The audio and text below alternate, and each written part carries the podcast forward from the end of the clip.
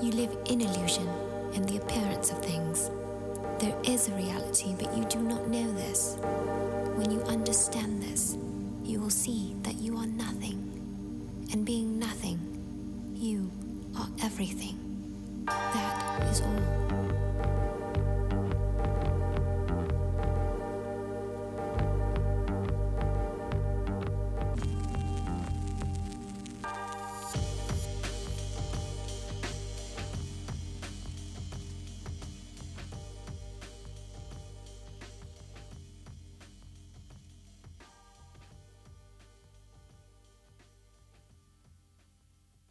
I Found a Dead Fox by Mary Oliver.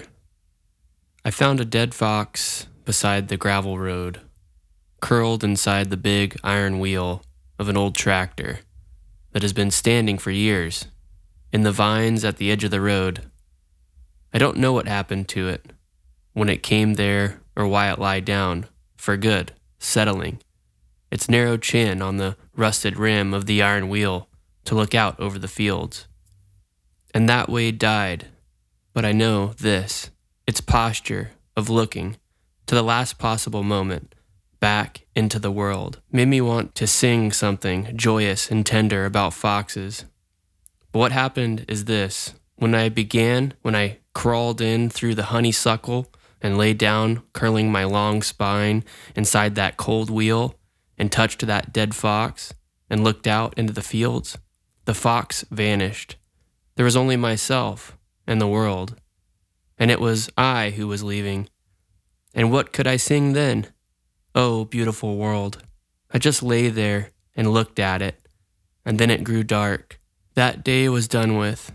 And then the stars stepped forth and held up their appointed fires, those hot, hard watchmen of the night. Welcome to the Imperfect Buddhist, where we discuss Buddhism and incorporating mindfulness into daily life. My name is Matthew Hawk Mahoney. I spent most of the week up in Cincinnati, a lot of drinking. I mean, come on, free drinks. A lot of drinking. We went to the Jaguars Bengals game. I'm actually from Jacksonville, Florida, and I've never seen a Jacksonville Jaguars game. Isn't it funny that the first time I'd ever see them play would be in Cincinnati, Ohio? Just goes to show how much I care about football. A lot of drinking, staying up later than usual. I was able to squeeze in 10 minute meditations in the morning before I went to work. So I didn't completely fail. But hey, this show is called The Imperfect Buddhist. Naming the show, I wanted to set the bar a little bit lower for times like this. To be straight with you, I'm not an ordained teacher in Zen Buddhism. I don't have any accreditations to my name other than a life coach certificate that I earned through watching videos online. I'm not an accredited teacher by any means, and I don't try to pose to be one. This show is all about sharing my experience of incorporating these ancient Zen Buddhist ideas into modern life and incorporating those into how I live and then sharing my experiences. I've been sitting for about 10 plus years on and off. I stayed at a temple in Portland, Oregon, Dharma Rain, for maybe three months, but I was never practicing monk or anything of that nature. Although I did really consider becoming a monk from my early 20s, 20 to 23, I heavily considered it. And then staying at the temple was a way for me to test that out. This is the Imperfect Buddhist, and my name is Matt. I'm not a official teacher. And this episode is about suffering.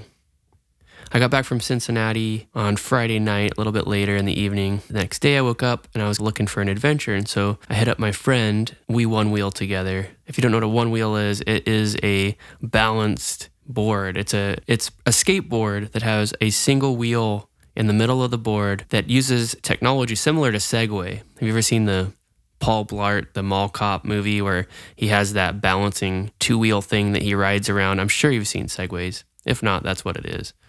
These boards use that same technology. They have a single wheel in the middle. You lean forward or you lean back to accelerate. This isn't the cheap boards that a lot of kids got for Christmas a few years back with people falling onto the ground. These are really high quality, fast, maneuverable boards that you can take anywhere. So I hit up my friend in the morning. I said, Hey man, are you feeling like going one wheeling with me? We ended up going to this awesome location. It's called Little Talbot Island out by Fernandina Beach, about 30 miles north of Jacksonville, Florida. We just had this awesome time riding on these coastal pathways that were built.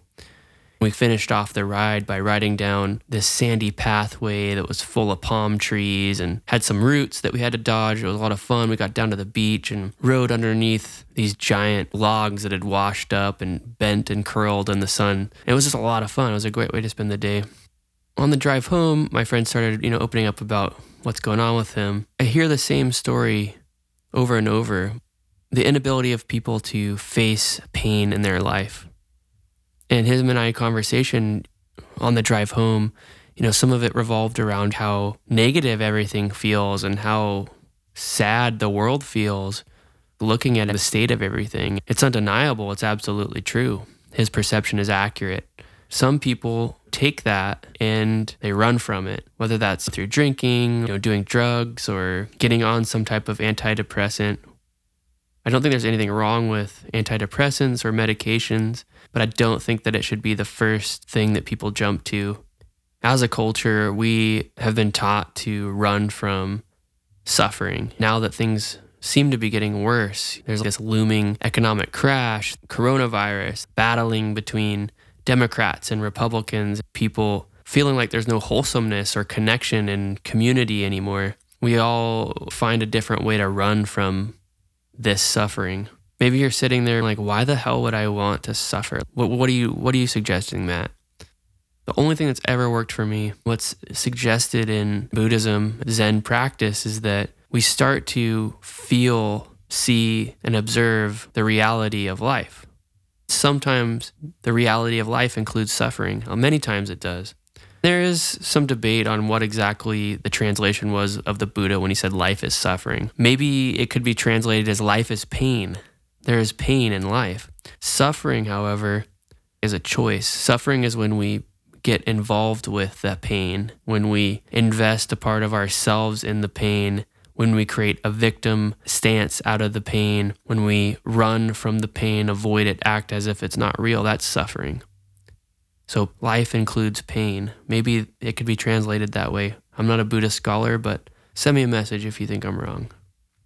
So, what does turning towards the pain in our life look like? Maybe you're catching on that every episode is pretty much the same thing that we turn towards our pain through meditation practice, through sitting.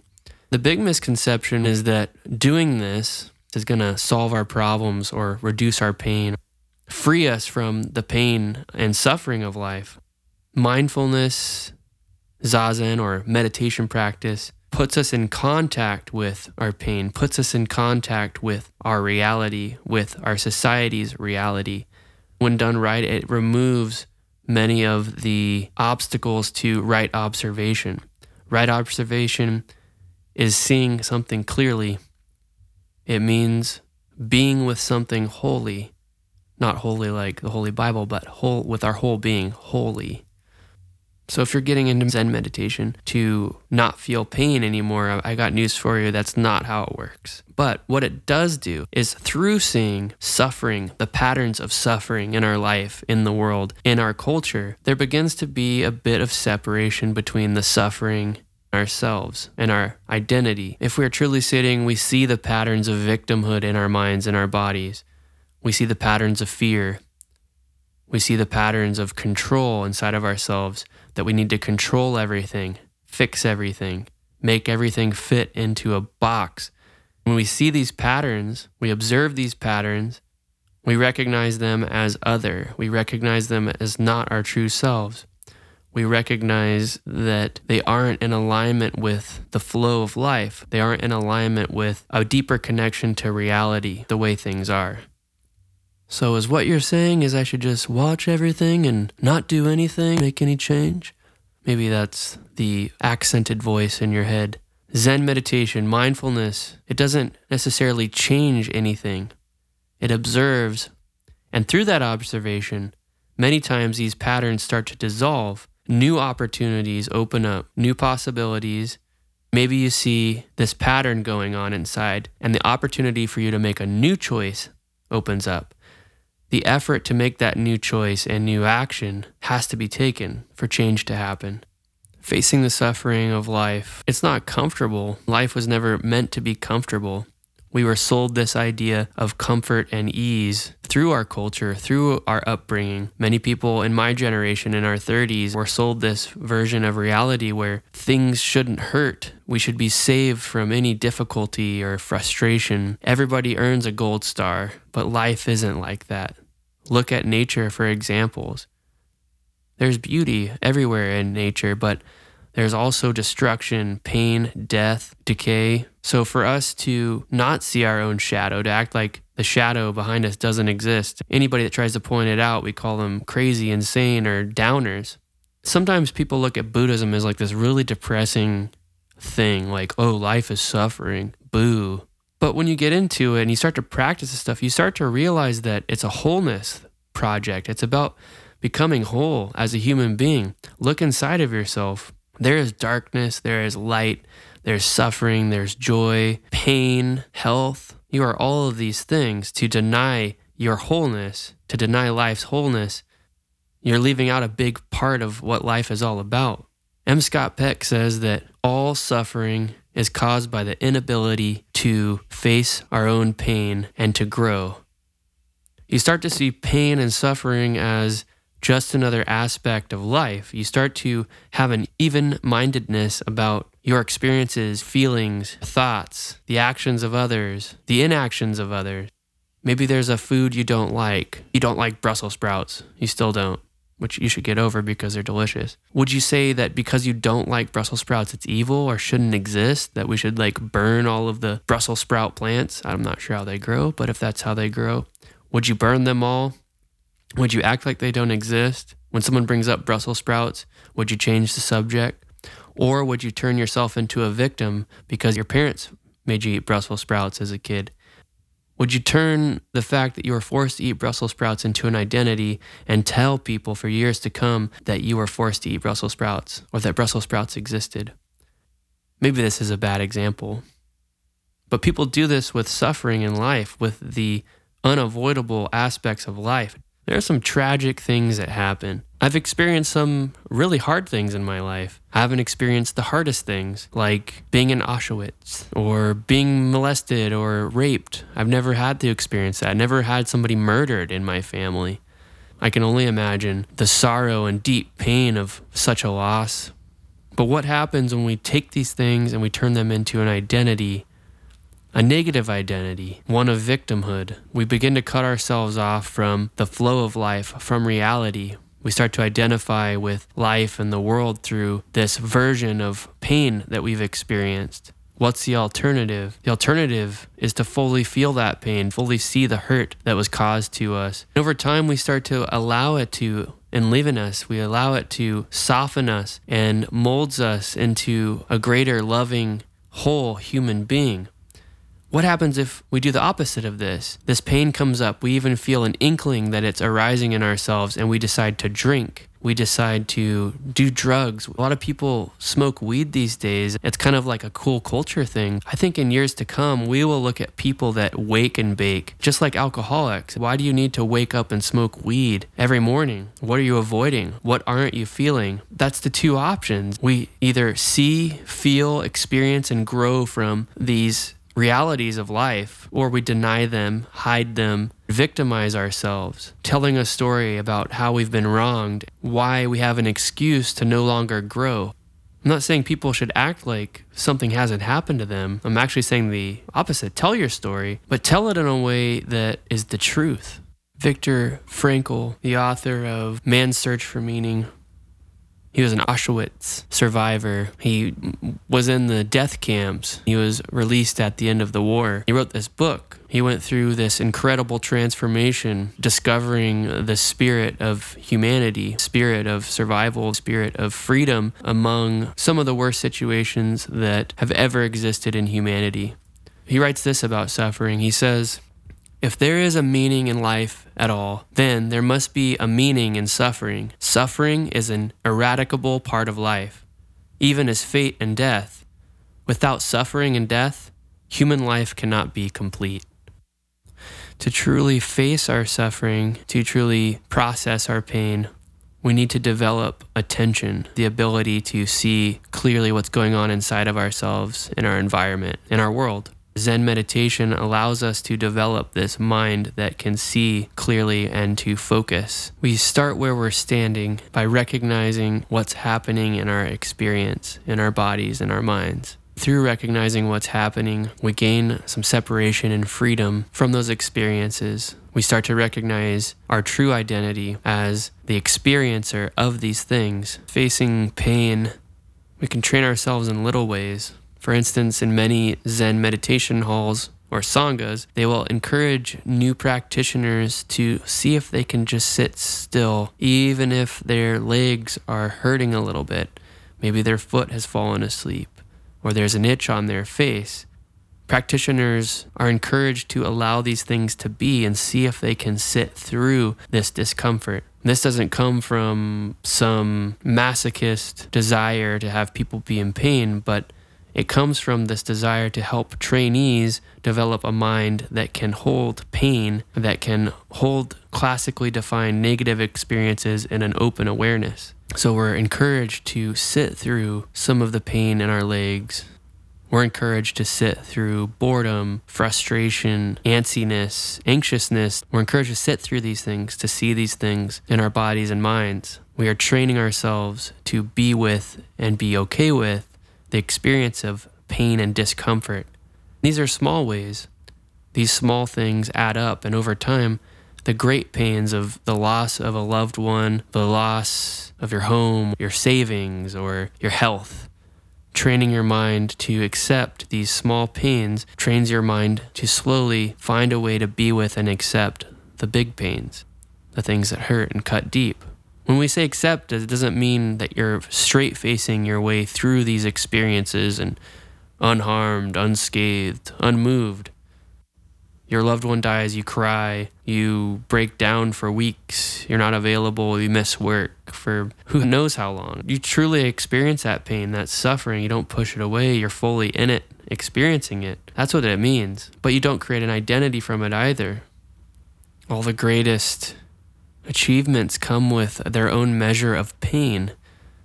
Think about bodybuilding or running, for instance. It's not comfortable to run for an extended period of time or lift weights or do pull ups. There's a certain amount of pain involved in doing these things. Being in love, being in a relationship. Many people, people my age, complain about not being in a relationship. I think part of that comes from this illogical idea that there shouldn't be pain, suffering, or hardship, that there shouldn't be discomfort, that somebody should make you feel comfortable all the time, that whoever you're with should make things feel right, do all the right things, say all the right things, and if they make you feel uncomfortable, that something's wrong and that this isn't a good relationship. We come at life with these false, hidden, unfulfillable expectations of perfection. The only real way to approach life is through a mindset of growth, through coming to your experience, relationships, internal world with the desire to grow. And a lot of growth comes through pain, through suffering. You can either opt in for the pain or it's going to come on its own. When we look for opportunities to grow, we seek out discomfort and suffering that is going to come one way or the other. But when we seek it out, when we seek out opportunities to be uncomfortable, we grow. We opt for that growth. We are much stronger the next time the unavoidable sufferings and pains of life come along because we've been training for these experiences. We've been training our minds and our bodies for the hardships of life. I don't know where you're at in life, but I'm surely at the point now where I am disillusioned of this dream that I can live without pain and that nothing uncomfortable is going to come my way. It's all sunshine and rainbows. The paradoxical thing is, once you accept that suffering, the pain of life, it becomes okay. It almost does turn into sunshine and rainbows because you begin to hold all of it as one. You begin to hold all of it as one experience of life.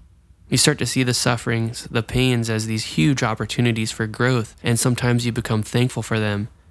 You may become thankful for the experience of death of a loved one many years later.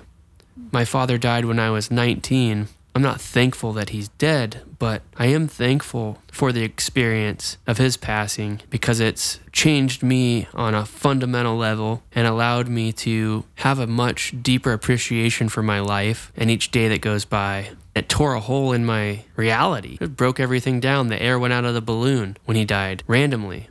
You start to find the blessings of the pain. The objective is to allow ourselves to be with the experiences and emotions, pains in our life, that we allow ourselves to experience these things fully, to be in them and with them as they happen, to not hold on to them as an identity. But hey, I still go through it. Those things that are frustrating or don't make sense or push our buttons, they hold on to us. They force us to start talking about them and bitching about them to our friends. I'm guilty of it too. If you can, take time as these wheels start to turn and just see the process happening. Even just a little bit allows a slowing down of that wheel inside that feeds this cycle. So there's two ways you can continue to live. You can continue to avoid your problems, talk your way out of them, explain and be defined by these things. Or you can be brave, you can take a step towards your pain, deepen your experience of life, begin to grow, begin to cultivate a heart of growth through pain, through the things that are hard. Just because this has been such a serious episode, let's end it with a classic Buddhist joke. The Buddhist walks up to a hot dog vendor. The hot dog vendor says, What can I get for you? The Buddhist says, Make me one with everything. I really hope you enjoyed this episode. If you'd like to reach out to me, feel free to send me an email at imperfectbuddhist at gmail.com. I do check that email periodically. I look forward to talking to you next week.